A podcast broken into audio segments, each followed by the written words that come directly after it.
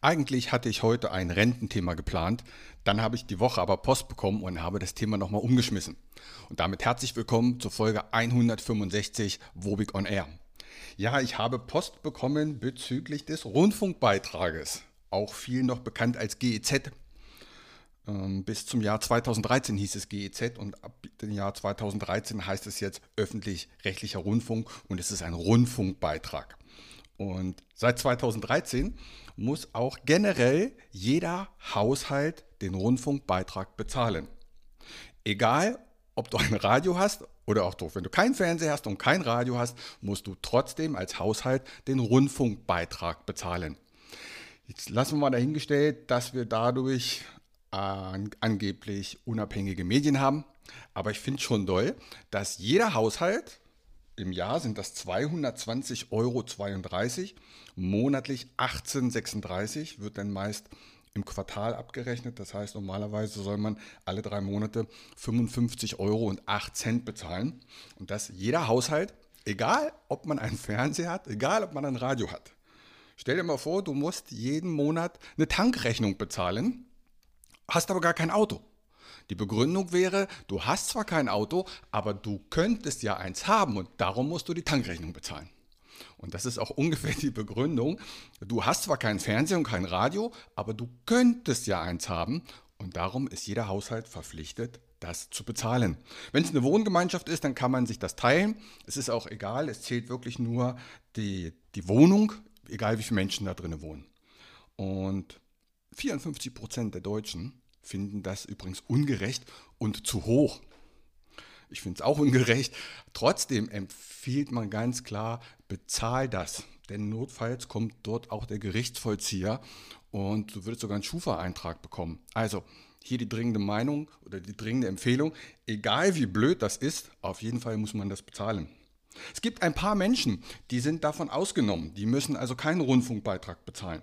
Das sind Bürgergeldbezieher, Sozialhilfeempfänger, BAföG-Bezieher, Pflegebedürftige, Asylbewerber, Studenten und Arbeitnehmer, die zu wenig verdienen, die sogenannten Härtefallregeln. All diese Menschen müssen keine Rundfunkgebühr, man sagt ja immer noch GEZ, liegt mir auch immer noch auf der Zunge, das müssen diese Menschen also nicht bezahlen. Alle anderen Haushalte müssen und sollten auch. Jetzt, warum bin ich auf das Thema gekommen? Ich habe diese Woche Post bekommen. Und da steht drinne, ich lese mal vor. Wichtige Änderung. Wir treten heute persönlich mit Ihnen in Kontakt, um Sie über eine wichtige Neuerung zu informieren. Künftig werden Sie von uns zu den entsprechenden Fälligkeitsterminen keine Zahlungsaufforderung mehr erhalten. Auf diese Weise möchten wir Ressourcen einsparen und den Verwaltungsaufwand reduzieren. Das heißt, ich muss vierteljährlich 55 Euro und 8 Cent bezahlen, kriege aber nicht mal mehr eine Rechnung muss das einfach mir selbst merken. Und ich glaube, hier steckt echt eine komische Geschichte hinter. Das ist sehr vorsichtig formuliert. Denn was passiert, wenn ich das vergesse? Dann bekomme ich eine Mahnung.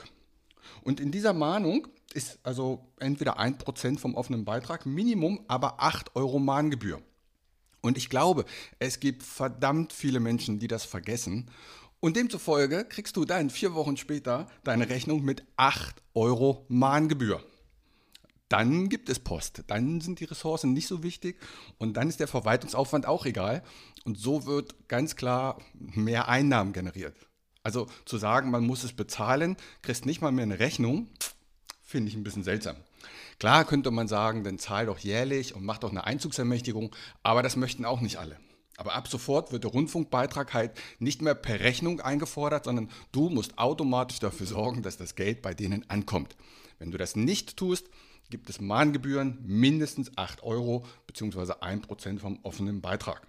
Ja, und das finde ich schon ziemlich komisch, dass verpflichtet werden, etwas zu bezahlen, egal ob man es nutzt oder nicht, und dass wir dann darüber nicht mal mehr eine Rechnung bekommen oder eine Zahlungsaufforderung, sondern dass wir das selber machen müssen und sollten wir es vergessen, dann kommen die Mahnungen mit den ganzen Mahngebühren. Das finde ich seltsam. Ich hatte auch noch eine private Geschichte mit der GEZ.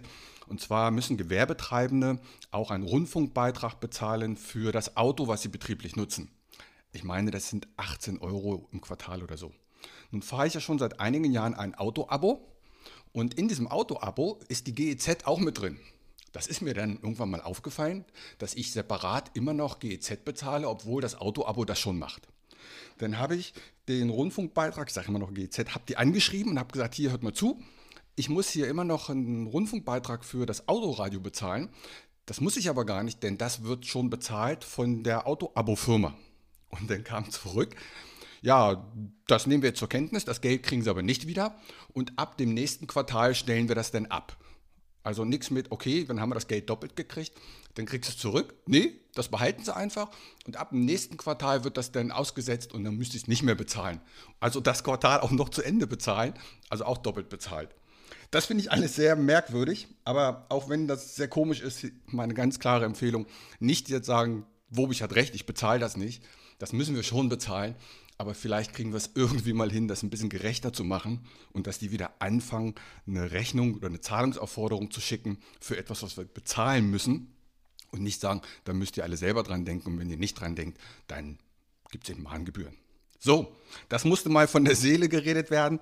Ich wünsche euch eine schöne Woche. Nächste Woche gibt es dann das Thema Renten, Rentenkürzung und wie kann ich früher in Rente. Also, in diesem Sinne, macht's gut. Ciao. Mein Name ist Uwe Wobig. Ich habe 32 Jahre Berufserfahrung. Als unabhängiger Makler kann ich dir bei allen Gesellschaften helfen, auch wenn du die woanders abgeschlossen hast. Kein Podcast, kein YouTube-Video und kein Vergleichsrechner kann eine persönliche Beratung, egal ob per Telefon, ob online oder persönlich, ersetzen. Melde dich bei mir, die Gespräche sind für dich kostenlos und unverbindlich. Kontakt kannst du aufnehmen, entweder über meine Homepage, die findest du unter wobig wobig.maklerkontakt.de wobig.maklerkontakt.de Bei Facebook, bei Xing und bei LinkedIn findest du mich unter Uwe Wobig. Bei Instagram findest du mich mit dem Versicherungsfuchs Podcast oder schreib mir einfach eine WhatsApp. In diesem Sinne, hab eine gute Zeit.